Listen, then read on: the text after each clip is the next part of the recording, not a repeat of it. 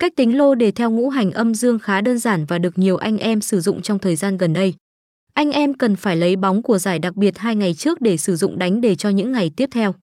Cách dự đoán vô cùng đơn giản nhưng đem lại tỷ lệ thắng cược rất cao. Để chơi theo cách này thì anh em không cần phải nuôi lô, thay vào đó là chơi vào một ngày duy nhất. Đây chính là sự lựa chọn an toàn nhất khi đánh đề. Nếu dự đoán số theo cách này thì sẽ ra một cách chính xác, nếu trường hợp dự đoán không được thì anh em đừng nên đặt lô, bởi vì lô hôm đá đang bị xáo trộn.